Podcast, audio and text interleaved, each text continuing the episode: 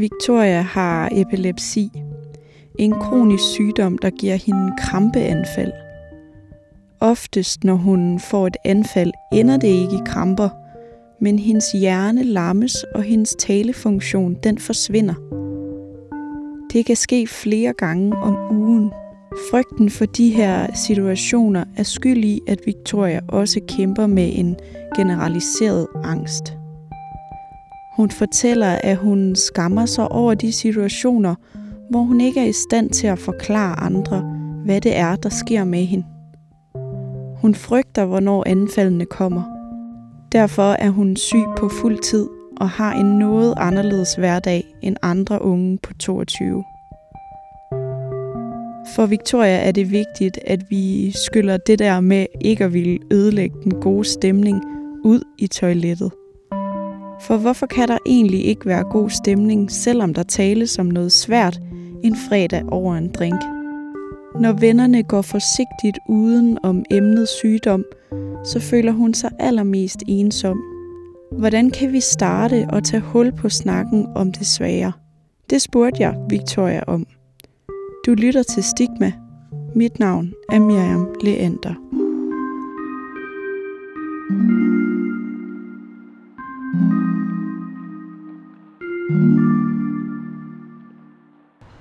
Nå Victoria, nu øh, sidder vi her på din altan. Ja, Tak fordi jeg måtte komme. tak fordi du er her. Jamen, øh, vi skal jo tale om, at du har epilepsi. Ja. Hvornår fandt du ud af, at du havde det? Øhm, da jeg var 15, havde jeg et krampeanfald for første gang hjemme i min mors lejlighed. Øhm, og man bliver faktisk ikke diagnostiseret første gang, man har et anfald.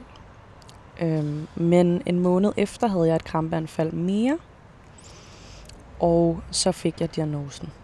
Så jeg var 15, og op til mit første krampeanfald havde jeg faktisk også haft nogle af dem, der hedder partielle anfald, som er, øhm, min epilepsi er arvelig, og den sidder i mit sprogcenter i hjernen. Øhm, så når jeg har partielle anfald, så betyder det sådan set, at man har små anfald, der ikke udvikler sig til et fuldt krampeanfald. Øhm, og så når jeg har et partielt anfald, så har jeg problemer med at kommunikere og forstå, så det gælder også at skrive og læse og så videre. Øhm, og dem havde jeg også haft nogle af i nogle måneder op til mit første krampeanfald, men det begyndte, da jeg var 15. Ved du, hvad der udløste det der første gang? Altså, det er jo svært at sige faktisk. Jeg har ikke haft sådan triggers på den måde, som man kalder det. Øhm, der er jo nogen, der har, er, er sensitive over for lys eller alkohol eller sådan noget, men jeg, øh, det kommer bare lidt ud af det blå. Der er ikke noget mig. mønster i, hvad der udløser det. Desværre ikke. Det Mm. ville være meget rart, fordi så kunne jeg ligesom Pejle rundt om det. præcis. Ja. Eller i hvert fald forsøge på det. Ja. Hvad sker der, når du får et anfald? Kan du prøve at beskrive, hvad, hvad der Mhm. sker i din krop?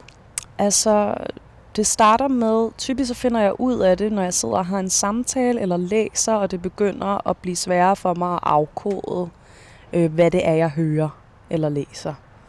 Øhm, så det er ikke sådan en, en fysisk ting, jeg kan mærke i min krop, men det er mere, min, jeg bliver forvirret, og jeg, jeg kan godt mærke, at jeg har et anfald.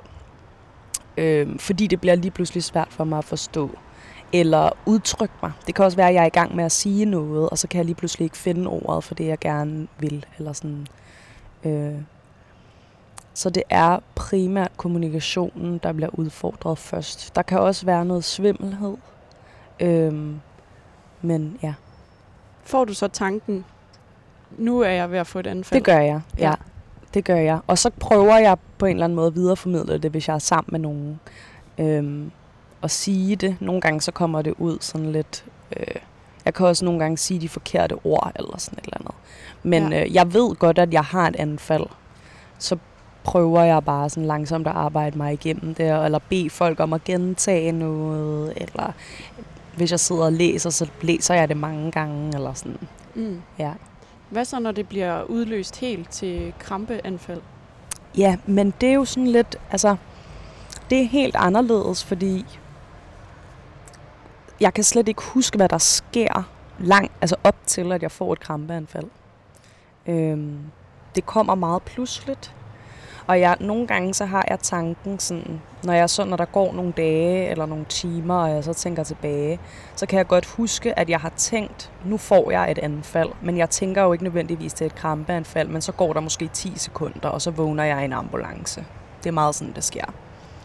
Går der 10 sekunder, eller føles det for dig som 10 sekunder? Det føles for mig som om, altså sådan, jeg kan mærke, at jeg får et anfald, ligesom når jeg får et party eller et anfald, og så tænker ej, nu har jeg et anfald, jeg kan ikke forstå, jeg kan ikke afkode, hvad der sker, og jeg bliver lidt svimmel, og så vågner jeg i ambulancen. -agtigt. Altså, det går meget hurtigt. Jeg kan ikke nå lige at sætte mig ned, eller øh, kalde på nogen, eller jeg kan slet ikke nå noget. Det sker bare ligesom. Hvordan fungerer det så, at du bor her i lejligheden alene? Mm. Altså, det er faktisk fordi, det er meget sjældent, jeg har krampeanfald. Jeg får næsten ikke krampeanfald. Altså, jeg havde som sagt et to, da jeg var 15, og så havde jeg et igen, da jeg var 17, og så for cirka en måned siden, der havde jeg mit første krampeanfald i fem år. Så sådan, jeg er ikke bange for på den måde lige pludselig at få et krampeanfald.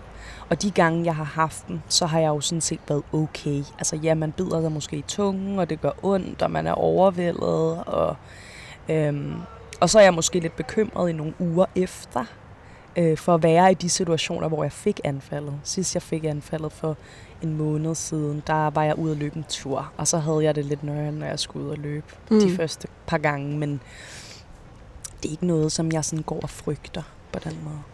Når du for eksempel er ude og løbe en tur, er det så, at mm. du falder om, når det sker? Ja, det gør jeg. Men vi har lidt en teori om, at jeg lægger mig ned inden.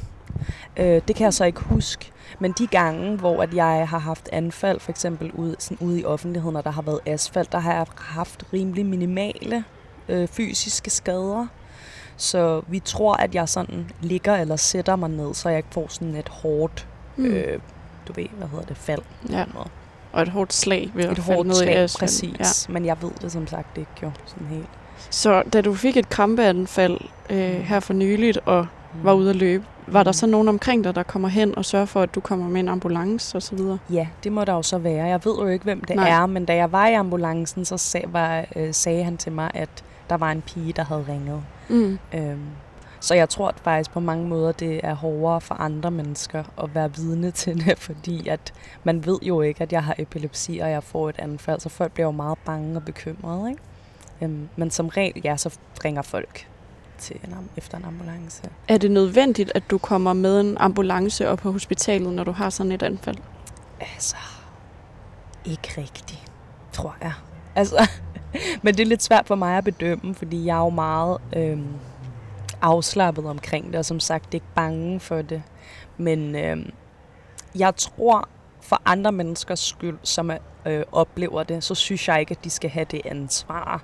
Og de kender mig ikke. Altså, men det ville være nok, at min mor kom for eksempel, og så kunne vi lige se det an, og hvis der så ikke var nogen større skader, så ville det være helt fint for mig bare at tage hjem og hvile. Men øh, det handler også om, selvfølgelig de mennesker, der er omkring mig, skal føle sig trygge. Så derfor så synes jeg, man skal ringe. Mm. Øh, men ikke så meget for min skyld. Jeg kommer jo hjem som regel et par timer efter, at jeg har været på, på hospitalet. Altså, ja. ja.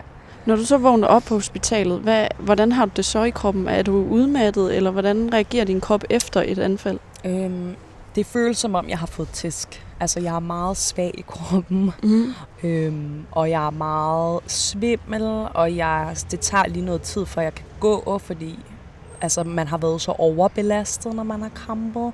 Og så har jeg som regel bidt mig i tungen, eller slået mig, så jeg har sådan lidt ondt, eller en bule, eller noget i den stil. Så jeg er meget træt, men som sagt, der går ikke mere end et par timer, før at jeg er på toppen igen.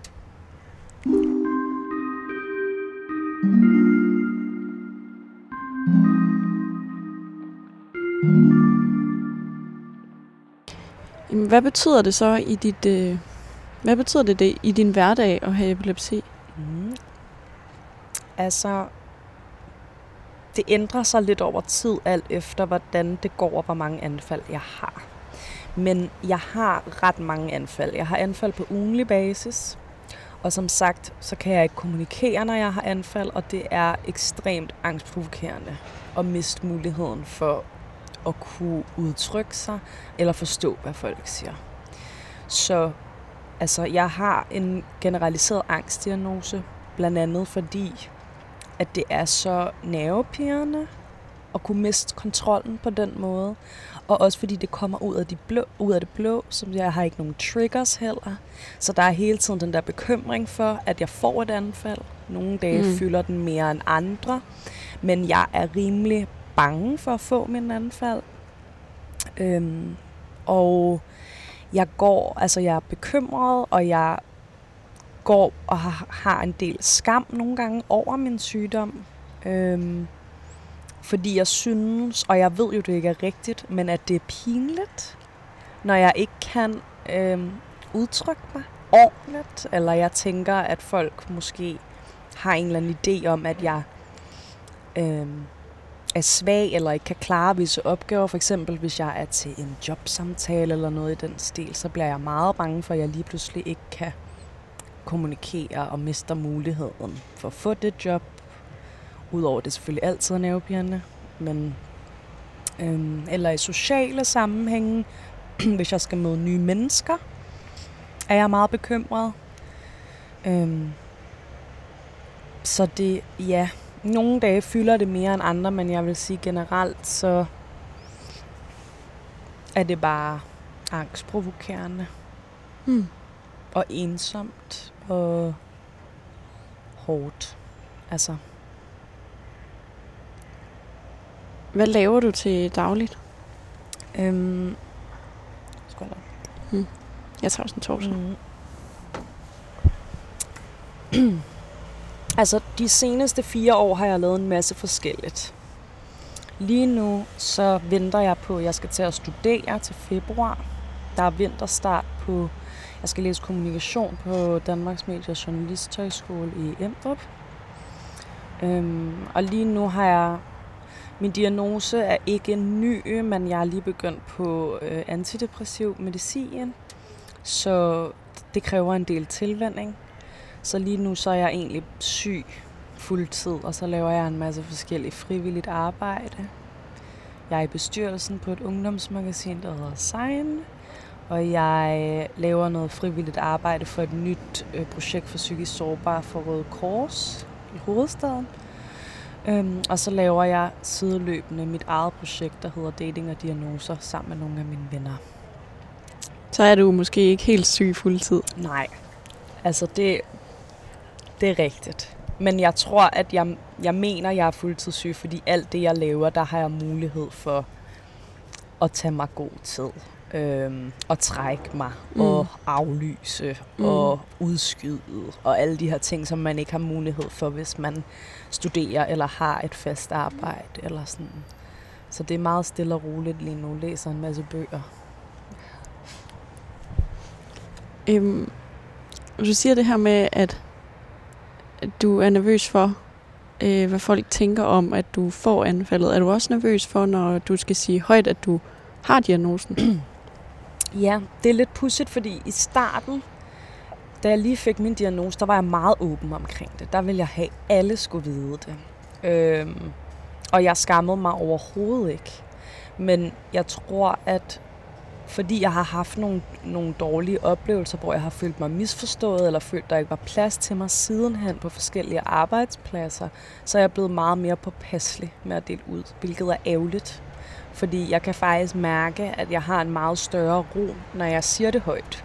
Også inden jeg skal noget, eller møde nogle nye mennesker, eller et eller andet arbejdsmæssigt, hvis jeg skriver, hej, du skal bare lige vide, jeg har den her øh, diagnose, og der sker sådan og sådan, og det er ikke farligt øhm, så har jeg det meget bedre. Men nogle gange så synes jeg, det er udfordrende at åbne op, fordi jeg er bange for, at folk dømmer mig på forhånd, hvis de ikke kender mig. Øhm, fordi jeg jo formår en hel masse, indtil jeg lige pludselig ikke gør. Øhm, men jeg prøver at blive bedre til det, vil jeg sige.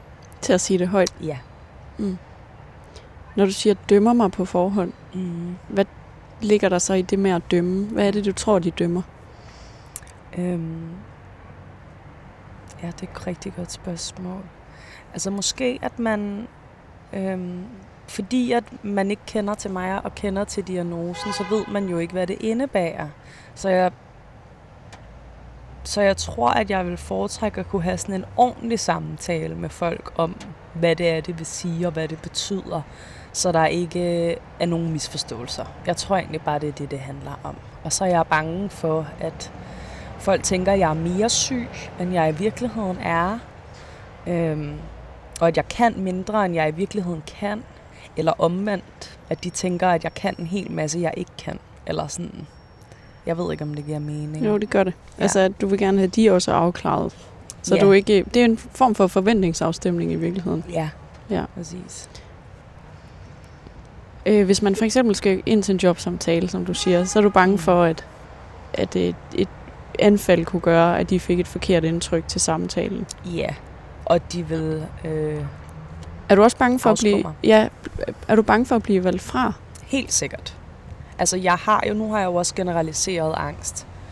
Øhm, men jeg har, og det er blevet bedre nu, hvor jeg er kommet på medicin, men jeg har længe kæmpet med at tro, at jeg, over, at jeg ikke kan få et job i fremtiden. Øh, Men nu skal du starte uddannelse til vinterstart. ja, Så må der alligevel være en tro på, at du kan få en uddannelse og få, komme til at bruge den til noget. ja. Altså, jeg bliver nødt til at tage det et skridt ad gangen. Så i stedet for at tænke på sådan, om jeg kan komme igennem uddannelsen, eller der er også praktik, og der er, en op, der er en masse opgaver, og kan jeg leve op til det og sådan noget, så bliver jeg nødt til bare at starte og se, hvad der sker. Ja. Fordi ellers så begynder der en masse katastrofetanker, alle de her scenarier omkring, hvordan alt kan gå galt i fremtiden med min diagnose. Sådan, det kan jeg ikke holde til. Så, men ja. Inden vi begyndte at optage, der fortalte du mig, at du havde haft en periode, hvor at du nærmest var symptomfri. Mm. Hvordan var det så, da dine symptomer vendte tilbage, Øhm, og begyndte at skulle forholde sig til det igen? Mm. Altså, det var en periode, hvor jeg var rigtig, rigtig deprimeret. Altså, jeg, jeg fik min anfald tilbage i april sidste år, og hele sommeren havde jeg det virkelig dårligt med mig selv. Mm. Og havde enormt meget selvhad, og øh, troede overhovedet ikke på mig selv, og synes, jeg var udulig, og sådan bare gik og talte rigtig grimt til mig selv. Øh, jeg kom i terapi, og det hjalp heldigvis. Det er jo ikke øh, en mirakelkur, men jeg lavede en arbejdet med mig selv. og det gør jeg stadig. Og prøvede at skabe nogle sunde vaner i modsætning til sådan hele tiden at gå og tale ned til mig selv. Men ja, det var virkelig forfærdeligt i lang tid. Hvad er det for nogle, øh, hvad er det for nogle ting, de der onde stemmer i dit hoved siger? Mm, de siger, mm, hvordan, jeg, hvordan skal jeg... Du, øh, du kan aldrig komme ind på... Nu er jeg så kommet ind. Men på det tidspunkt, så starter det sådan med, du kan ikke komme ind på din uddannelse, og hvis du kommer ind, så kan du alligevel ikke færdiggøre din uddannelse, fordi du har jo de her, de her udfordringer. Hvorfor er der nogensinde nogen, der vil vælge dig frem for nogen, der er mere stabile? Det er lige meget, hvad du gør. Det kommer aldrig til at være godt nok, fordi der kommer altid til at være en rask person, som er mere kompetent end dig. Øhm, der er ikke nogen, der kan bruge dig til noget. Du vil alligevel aldrig kunne gøre en forskel for nogle andre mennesker, selvom du gerne vil. Du er, ja, noget i den stil. Har du givet dig selv skylden for din diagnose i perioder? Hmm. Jeg ved ikke, om jeg har givet mig selv skylden for min diagnose. Men jeg har helt sikkert bebrejdet mig selv for ikke at øh, kunne klare det lige så altså, godt. Eller hvad kan man sige? Det er et dårligt ord at bruge. Som andre. Øhm, Eller klar det samme? klart, ja. Jeg har helt sikkert bebrejdet mig selv for, at jeg kunne klare det samme som folk. Uden en diagnose. Eller med har kunne. Er du nået dertil, hvor du har accepteret, at det kan du ikke? Nej. Altså, jeg tror, at det er jo en soveproces at få en, en diagnose og sådan acceptere, øhm, at du har et handicap. Og min erfaring er, at sådan, lige så snart du er gået igennem hele følelsesregistret, og været igennem vrede, og du har været bitter, og du har og du så når til accept, så starter det bare forfra, eller sådan i acceptprocessen. Jeg tror aldrig nogen, altså, jeg håber, jeg når der til en dag, men mit mål er ikke på den måde, at, ja, lad mig sige det sådan, jeg tror, det er en proces, der var evigt, at skulle acceptere, at man er anderledes, eller sådan, at jeg er, ja. Føler du dig meget anderledes? Øhm,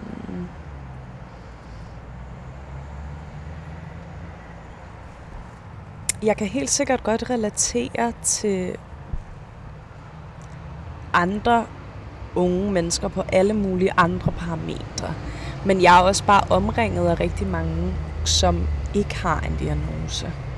Øhm, så der er altid det element, hvor jeg ikke helt kan føle mig mødt. Oplever du, at når du møder mennesker, der ikke har diagnoser, at de har svært ved at forstå? Øhm, ja. Helt sikkert. Altså, jeg oplever, at folk har helt sikkert en berøringsangst. Og jeg er også meget ærlig. Og jeg er ikke bange for at fortælle, hvor hårdt det er, eller hvor dårligt jeg har det, eller hvor vred jeg er, eller hvor vred jeg er på mig selv. Øhm, og jeg tror godt, det kan overvælde folk en gang imellem. Øhm, fordi det er jo så langt fra øh, deres hverdag og deres verden. Så selvom de prøver at forstå, jeg tror også, at der er en del af mig, som sådan øhm, måske til dels afviser det, den sådan forståelse, fordi jeg bliver sådan vred, du kan ikke forstå det alligevel, agtigt. Mm. Eller sådan, Er der nogle bestemte, nu bruger jeg ordet triggers igen, mm. men er der nogle øh, bestemte sådan formuleringer, der trigger, at du tænker, nu slår jeg paraderne op, du forstår det overhovedet ikke? øhm, altså generelt løsninger Mm. og sådan virkelig sådan giftig positivitet har jeg ikke brug for. øhm, jeg kan godt forstå, at folk, altså når, hvis folk er sådan, har du prøvet det her, har du prøvet den her form for medicin, måske burde du meditere noget mere, måske burde du sådan noget i den stil. Jeg er helt sikker på, at det kommer fra et godt sted, men sådan, jeg har været syg i syv år, jeg har prøvet alt. Sådan, jeg har ikke brug for råd på den måde, jeg har bare brug for at blive lyttet til og sådan omfavnet øh, der, hvor jeg er. Øhm, eller god bedring, eller noget i den stil. Altså sådan, det, der, det kommer, altså jeg er, kro, det er kronisk, Mm. så det bliver ikke ligesom bedre på den måde. Igen, jeg synes, det er sødt, altså, men øh, ja, noget i den stil. Hvis man er nærstående til en, der er kronisk syg, Ja. og det, jo, det er ikke kun øh, i forhold til epilepsi, det kunne være alt muligt, men hvordan er den rigtige måde i dine øjne Mm-hmm. øh, at reagere? Øhm, det rigtige, synes jeg egentlig bare er at sige, hvordan går det med dit helbred? Altså, det er der næsten aldrig nogen, der spørger om. Og sådan, det er så stor en del af min hverdag og min identitet, at jeg har brug for at, at tale om det. Og hvis jeg ikke har brug for at tale om det, så skal jeg nok sige til. Sådan. Mm. Men bare at være nysgerrig, og være nysgerrig på detaljerne, synes jeg er helt vildt fedt. Og, og sådan øhm, spørge ind til, al, jeg har jo et helt øh, entourage af mennesker, øh, sundhedspersonale, og spørge ind til dem individuelt, og spørge ind til min medicin, og det, bliver, det sætter jeg bare helt vildt stor pris på. Fordi jeg forventer ikke, at folk kan øh, hjælpe mig på den måde, eller løse situationen, men bare at være åbensindet og være oprigtig øh, interesseret i at lære mere. Så når du siger, at du gerne vil spørges ind til, så er det også fordi, at det fylder så stor en del af dit liv, mm. at det vil være ligesom, hvis du spurgte ind til, hvordan går det på arbejdet. Præcis, præcis. Det tænker jeg faktisk også på. Eller sådan, Føles det som om, hvis der ikke bliver spurgt ind, at det er en hel del af dig, der bliver overset? ja. At man sådan, øh, det er meget godt, jeg kunne ikke formulere det anderledes. Men ja, det er ligesom en hel del af mig, som bare bliver afs- Drejet udenom. Ja, af, ja, præcis. Mm. Og det gør jo helt vildt ondt. Altså, Hvorfor tror du, man ikke tør at spørge ind? øhm, altså, jeg tror til del, så har det også noget at gøre med bare den kultur, vi har. Altså generelt er vi ret berøringsangste, føler jeg, for at tale om det, der gør ondt, og det, der er svært. Og det gælder ikke kun sygdom, det gælder også død og mm, alle de her ting. Ikke? Øhm, og så tror jeg også, at hvis jeg skal være helt ærlig, det kan være ret intimiderende. Jeg har også talt med en del, som er, er syge. Og der er en vis hårdhed og en vis... Øhm, øhm, man har jo så meget viden, og man har jo øh, især... Jeg kan godt finde på også, at... øh, hvordan skal jeg formulere det? øh, at bare sådan tale om ting, der er virkelig, virkelig hårde, og øh, på en måde, som er meget nonchalant. Og det tror jeg også øh, gør folk forvirret til, hvordan de skal tage imod det, og hvordan de skal omfavne det. Fordi at jeg netop også kan være meget hård og barsk, men også nogle gange meget afslappet, når jeg taler om visse emner, øhm, hvor, man, hvor jeg tror, folk ikke ved slet ikke, hvor de skal starte, eller hvad jeg gerne vil have fra dem. Sådan, ja, ja. Er de bange for at gøre noget, der sådan træder over dig over tæerne, eller gør dig jeg. ked af det? Det tror jeg, ja. Hmm. Skal man være nervøs for at træde dig over tæerne, når man spørger ind til sygdom? Ikke. Nej, overhovedet ikke. Så dit råd til, hvis man står tæt på en, er, står en nær, som der mm. er syg, hvordan skal man så øh, starte samtalen? Mit råd er at sige, øhm, hvordan har du det? Og hvordan går det med dit helbred, og hvordan som du går sagde? det med dit helbred?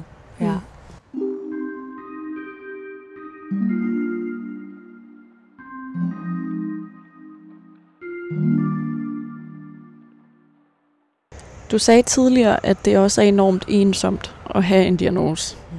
som influerer dit liv i den grad, som epilepsi gør. Ja. Hvad betyder det for dit sociale liv, Øhm, at du har den sygdom? Det betyder, at jeg tilbringer rigtig, rigtig meget tid alene. Ofte så synes jeg, det er mere ensomt at være omringet af mange unge mennesker, som ikke har de udfordringer, jeg har, end det er at være for mig selv, faktisk. Fordi at jeg, ja, jeg er heldig, at jeg har det meget godt i mit eget selskab, og jeg synes, det er hårdt at blive konfronteret med, hvor forskellige vores hverdag er, hvis jeg er omringet af mange mennesker uden diagnoser. Så jeg er rigtig meget alene. Øhm, og jeg vælger fra at være meget social, ikke kun når jeg har det svært, men også når jeg har det godt, faktisk. Fordi jeg ved, at det kan være en trigger for mig at være omringet af en masse venner, som øh, det kan gøre mig ked af det, for ikke at blive spurgt ind til, for eksempel. Øh, og det kan være svært for mig at performe og skulle være rask en hel aften, hvis jeg har haft et anfald hele dagen. Og så skal jeg dress up og lade som om, at jeg har det godt og er glad. Det kan være ekstremt hårdt for mig også. Så jeg tror bare, det resulterer i, at jeg er meget for mig selv i min lejlighed og hygger. Hvorfor skal du performe, at du er rask? Mm, fordi jeg oplever, at jeg ikke bliver rummet på den måde, som jeg ønsker, når jeg så er syg. Så oplever jeg, at jeg bliver mere sådan en buzzkill. Øh, jeg ved ikke, om det også er noget, som er inde i mit eget hoved, men jeg vil heller ikke ødelægge stemningen, hvis der skal fejres noget. Og jeg ved, at jeg ikke rigtig kan bidrage med den positive energi. Øh, så vælger jeg nogle gange at blive hjemme. Hvornår er du mest ensom? Øhm, jeg vil sige, at jeg er allermest ensom, når jeg har haft en pissehård uge med bivirkninger af medicin og øh, anfald, og ja, øh, jeg har grædt hos min psykolog, og jeg så øh, tager ud en fredag aften og er sammen med en masse andre unge. Så det er i det øjeblik, du sidder blandt en masse andre unge. Ja, det er det faktisk. Tænker du på, hvordan deres uge har været? Ja, selvfølgelig. Og jeg hører også om det, fordi jeg spørger ind. Og der er selvfølgelig altid problemer. Det er ikke fordi andre mennesker, som ikke er syge, ikke er udfordret. Det er jeg meget bevidst om. Og men øh, så kan jeg også nogle gange blive enormt bitter over, hvor godt det går for andre. Og så bliver jeg sur på mig selv over, at jeg er bitter, og så er det en ond cirkel. Mm. Og så falder jeg i enormt meget selvhad, og så føler jeg mig enormt øh, isoleret, og så tager jeg hjem og græder, og så altså sådan, det er meget sådan, det foregår. Når samtalen drejer hen på dig, vælger du så at fortælle noget, der ikke har noget med sygdommen at gøre, selvom sygdommen har fyldt hele din uge? Øh, ja, ofte. Fordi jeg ikke... Altså, jeg ved det ikke, fordi jeg er altså også meget ærlig og taler meget om min sygdom. Men jeg springer helt sikkert hurtigt over det, fordi jeg ikke kan overskue de der positive kommentarer eller dårlige råd eller sådan. Øh. Så jeg tror, jeg helt sikkert tit underspiller, hvor hårdt det egentlig er. Altså, for ikke at gøre andre mennesker ukomfortable, eller ødelægge stemning, eller alt det der. Det er ikke sikkert, at du kan svare på det her. Det er heller ikke sikkert, at du skal. Men du kan måske give det et skud. Okay. Altså, hvis vi som samfund skal ændre måden, vi taler på med hinanden, så folk ikke sidder og er helt ensomme i crowd fyldt med venner. Mm. Hvordan kan vi så løse det? Mm. Øh. Ja, jeg tror, det handler om at være mindre bange for at tale om det, der er svært. Øhm, både hvis du er på den ene eller den anden side. Altså hvis du er den, der har det svært, eller hvis du er den, der, der prøver at omfavne nogen, der har det svært. Og det gælder øh, alt muligt, der er tabu. Altså som sagt, ikke kun sygdom, men også død har vi rigtig svært ved at tale om. Øh, og jeg tror, det handler om at være åben for, at der ikke er noget, der er rigtigt og forkert, eller sådan bare tage folk for, for hvor de er. Det gælder også, det gælder alle former for sorg. Altså, der er ikke en rigtig måde at sørge på. Øhm, det kan også være sjovt. Man kan også grine og have en hyggelig aften, selvom man, man taler om sorg. Men jeg tror, det er meget svært, fordi det er så sådan dybt i øhm, vores måde at tale om de ting, der er svære på. Hvilket tit er ikke at tale om det. Så jeg ved, der er jo ikke noget sådan perfekt svar. Men jeg tror bare, det handler om at blive ved med at tale om det.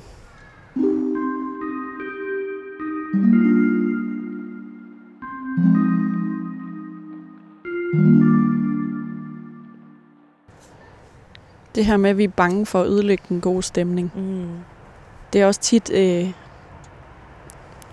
eller jeg oplever tit, jeg oplever tit, at det så bliver sat sammen med, at det er et bestemt sted, hvor det ikke er det rigtige rum mm. for at bryde den gode stemning. Altså, mm. jeg kan jo ikke spørge ind til det i Rema, mm. eller jeg kan jo ikke spørge ind til det, når vi sidder og mm. drikker drinks. Mm. Øhm, oplever du, at der er gode og dårlige steder til at tage samtalen? Nej. Altså, jeg vil tale om det hele. Jeg vil tale om alt muligt. Jeg vil gerne tale om det i Rema. Og i, når man drikker drinks. Og når man spiser bøger. Eller, det, eller sådan, holder fødselsdagsfest. Øhm, fordi det er der jo, altså hvis man er et menneske, der sørger over noget for eksempel, så er den sorg der jo også, uanset hvor man er, både i Rema og i og når man drikker drinks og alt det der. Du siger, det ikke er nødvendigvis, at man netop ødelægger den gode stemning. Mm. Skal vi simpelthen skylde det der med den gode stemning ud i toilettet og øh, bytte det ud med en opfattelse af, at alle emner kan rumme begge Helt sider af en sindstemning? Ja, præcis. Fordi hvad er, altså der, hvad er god stemning? Hvorfor kan der ikke være god stemning, selvom man, man taler om noget, der er svært? Altså,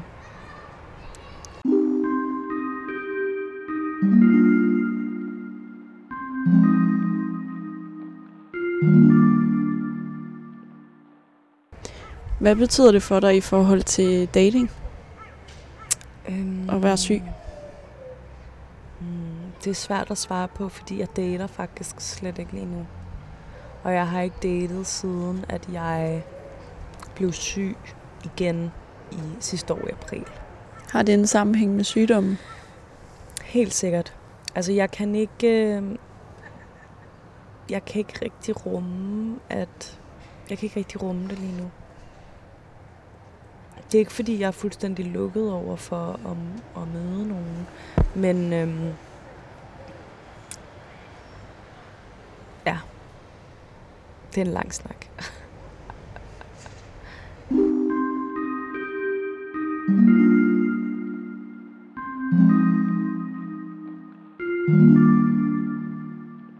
Kan du forestille dig på et tidspunkt i fremtiden, at du skal til en jobsamtale, om du så vil du ved, sige det på forhånd, eller du vil møde Mm. op og fortælle det til en samtale? Eller sådan. Hvordan, Ja. hvordan forholder du dig til, øh, hvornår det skal siges, Mm. at du har epilepsi? Ja. Jeg tror det... Jeg kan mærke, at jeg har brug for at sige det øh, så hurtigt som muligt. Ikke kun på grund af min epilepsi, men også på grund af min angstdiagnose. At jeg bliver simpelthen... Øh, jeg får simpelthen angst, inden jeg skal møde nogle nye mennesker. Især hvis det er i arbejdssammenhæng. Så øh, ja, for min egen skyld, så bliver jeg nødt til at skrive. Det behøver ikke at være super detaljeret, men bare lige øh, sige det til folk, inden jeg møder dem. At øh, ja, der er en chance for, Der er at, en der er chance en for, risiko at- for, at, at jeg får et anfald, og det er ikke farligt, og du Mm. skal ikke bekymre dig, men øh, så ved du det. Mm. Og så kan jeg altid gå i detaljer med det senere, når jeg møder nogen, men ja, det har jeg brug for. Mm. Hvor gammel er du er nu? 22. 22. Hvordan, når du tænker på din fremtid, hvordan fylder sygdommen så i det billede? Oh. Øhm. Jeg håber, at jeg øhm, bliver bedre til at omfavne mig selv i alle de faser af sorgen, der er. Eller sådan, at, fordi jeg tror ikke nødvendigvis, at jeg kan undgå at være vred, eller være bitter, eller være forvirret, eller sur over det og sådan noget. Men hvis jeg bare kan blive bedre til at rumme mig selv, og sådan finde ro i de følelser, det er det, mit mål er. Fordi sygdommen går jo ingen vejen.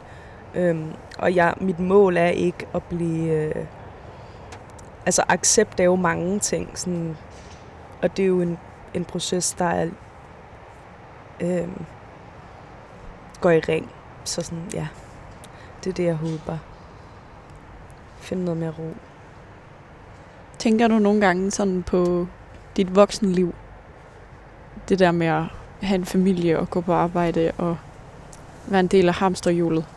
Ja, altså jeg tænker ikke på andet stort set, fordi jeg er så bekymret for, hvordan, om jeg kan sådan klare det og være i det med epilepsi og med angst. Og jeg drømmer så meget om at have et almindeligt hamsterhjul liv. Altså at have det sådan, have en rutine og sådan kede mig så meget på mit arbejde, at jeg er ved at brække mig over det. Sådan, og have, fordi det har været så kaotisk i så mange år, og jeg drømmer så meget om at have en familie. Så ja, jeg, tænker, jeg vil faktisk sige, at jeg bruger rigtig meget tid på at tænke på det hver dag, hele tiden. Og det er forbundet med nogle drømme. Helt sikkert. Altså, det, det min drøm er. Min drøm er at have det, have det kedeligt. Altså sådan... Kedelig kernefamilie. Ja, virkelig. Ja, altså ikke fordi jeg siger, at det er kedeligt, jo, men jo, det er det. Jamen, jeg forstår godt, hvad du mener, men Ja. det er jo, at det tror jeg er meget naturligt, at de fleste i virkeligheden drømmer om at få, finde den ro eller sådan Mm. balance, det også er. Mm. Ja. At kunne regne med. Øhm, at have noget stabilitet. Og have det godt der, hvor jeg er. Sådan kunne regne med folk omkring mig. Ja. Din epilepsi har du arvet fra din første side af familien, fortalte Ja. du mig. Ja, det er jeg. Kan du så også give epilepsi videre til et eventuelt barn i fremtiden? Ja, har du gjort dig tanker omkring det? ja. Øhm, jeg tror, at jeg er mere rolig nu, men jeg havde helt sikkert nogle år, fordi jeg som sagt drømmer så meget om at få en familie. Hvor at jeg virkelig var knust over, øhm, at det måske ville komme til at fylde for mig i fremtiden, hvis jeg gerne vil have min øh, egne, det hedder det jo ikke, men føde børn selv. Øhm, men nu så er jeg sådan, nu bliver jeg nødt til bare at fokusere på sådan, de næste par år i mit liv, og så tage det til den tid. Og der er jo mange måder at have en familie på. Øhm, heldigvis. Så jeg prøver at tage et skridt ad gangen, men jo, det har fyldt rigtig meget. Et skridt ad gangen, er det blevet dit, øhm, din livsfilosofi? Det bliver det nødt til at være. Altså, det er overhovedet ikke den måde, jeg er vokset op på, eller været sådan en teenager på. Jeg har været meget øh, fremtidsfokuseret og øh, meget ambitiøs og meget liv eller død i alt, hvad jeg gjorde.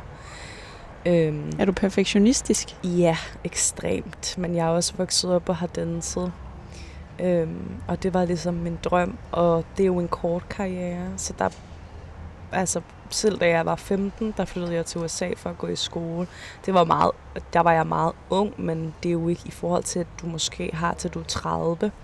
Så skulle jeg jo pike på en eller anden måde i min karriere nu, i den alder jeg har nu.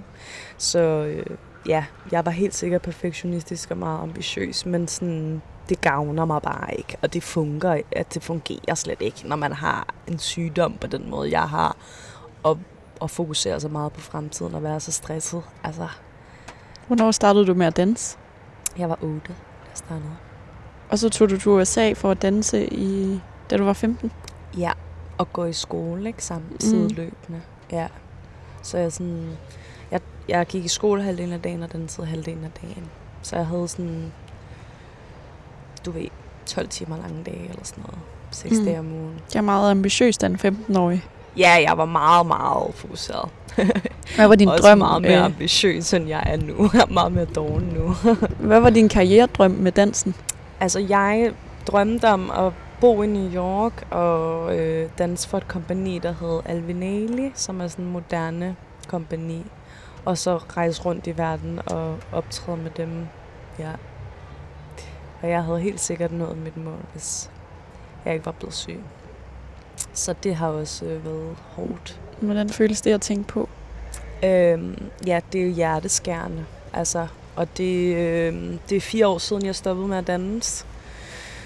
Og jeg har stadig dage, hvor at jeg sådan føler, at det er helt sådan... Hvor jeg har helt sådan, hvor er jeg henne? Hvad lever jeg? Hvorfor danser jeg ikke? Hvorfor er jeg ikke i USA? Sådan, hvad er det, der foregår? Øh, jeg går sådan helt i panik, og så skal jeg lige få mig selv ned igen. Sådan, Nå ja, du blev syg, og du har brug for ro, og du har brug for at være i Danmark. Og, men øh, det er helt sikkert øh, mit livs største smerte. Altså. Når du siger, at du altid er blevet opdraget og altid har været sådan alt eller intet liv eller død, Mm-hmm. er det så også derfor, du ikke danser nu? Du kan ikke gøre det halvt. Præcis, ja.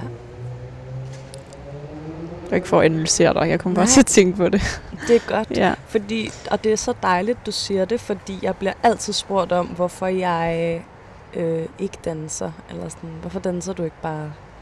Du kan jo godt stadig, selvom at... Så sådan, men det er derfor. Jeg måtte komme på besøg. Ja, selvfølgelig tak. Selv tak, og tak for snakken.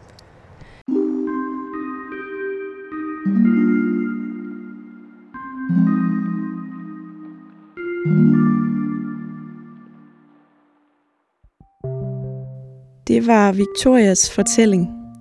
En podcast episode af Stigma. Du kan altid finde flere Stigma-fortællinger i din foretrukne podcast-app. Hvis du kan lide podcasten, så kan du gå ind og abonnere på den, så du automatisk får en påmindelse om, at der er nye episoder, som udkommer hver fredag. Lyt også med søndag eftermiddag fra kl. 15 til kl. 18, hvor jeg inviterer dig med indenfor i mit fordomsfri hjørne, når jeg sender Stigma Live. Hver søndag inviterer jeg en tidligere medvirkende i Stigma-podcasten med i studiet som gæstevært. Og sammen der klarer vi os igennem en fordomsrunde, og så svarer vi på spørgsmål fra jer, der lytter med. Og så lytter vi til god musik, noget der betyder noget særligt for de medvirkende, for det er nemlig øh, gæsternes opgave at være DJ. Har du spørgsmål til de tidligere medvirkende, kommentarer eller spørgsmål til mit øh, program generelt, noget ris eller noget ros, eller har du måske en stigmafortælling, der fortjener at blive fortalt, så vil jeg altså meget gerne høre fra dig. Du kan altid skrive til mig inde på Instagram, øh, hvis du søger på stigma underscore univers. Der er du mere end velkommen til at skrive til mig. Det er også her, at du om søndagen har mulighed for at stille spørgsmål til de tidligere medvirkende i øh, Story, som jeg lægger op hver søndag. De medvirkende svar kommer ud hver mandag som en ekstra podcast episode, og der ligger allerede fem nye søndagsepisoder med svar på lytterspørgsmål, som du kan give dig i kast med. Du er også meget velkommen til at skrive en mail til mig på mile 247dk Tusind tak, fordi du lytter med. Sammen der bryder vi fordommene ved at høre hinandens stigmafortællinger. Stigma-programmerne er tilrettelagt og produceret af mig, og jeg er også din vært, og mit navn er Miriam Leander.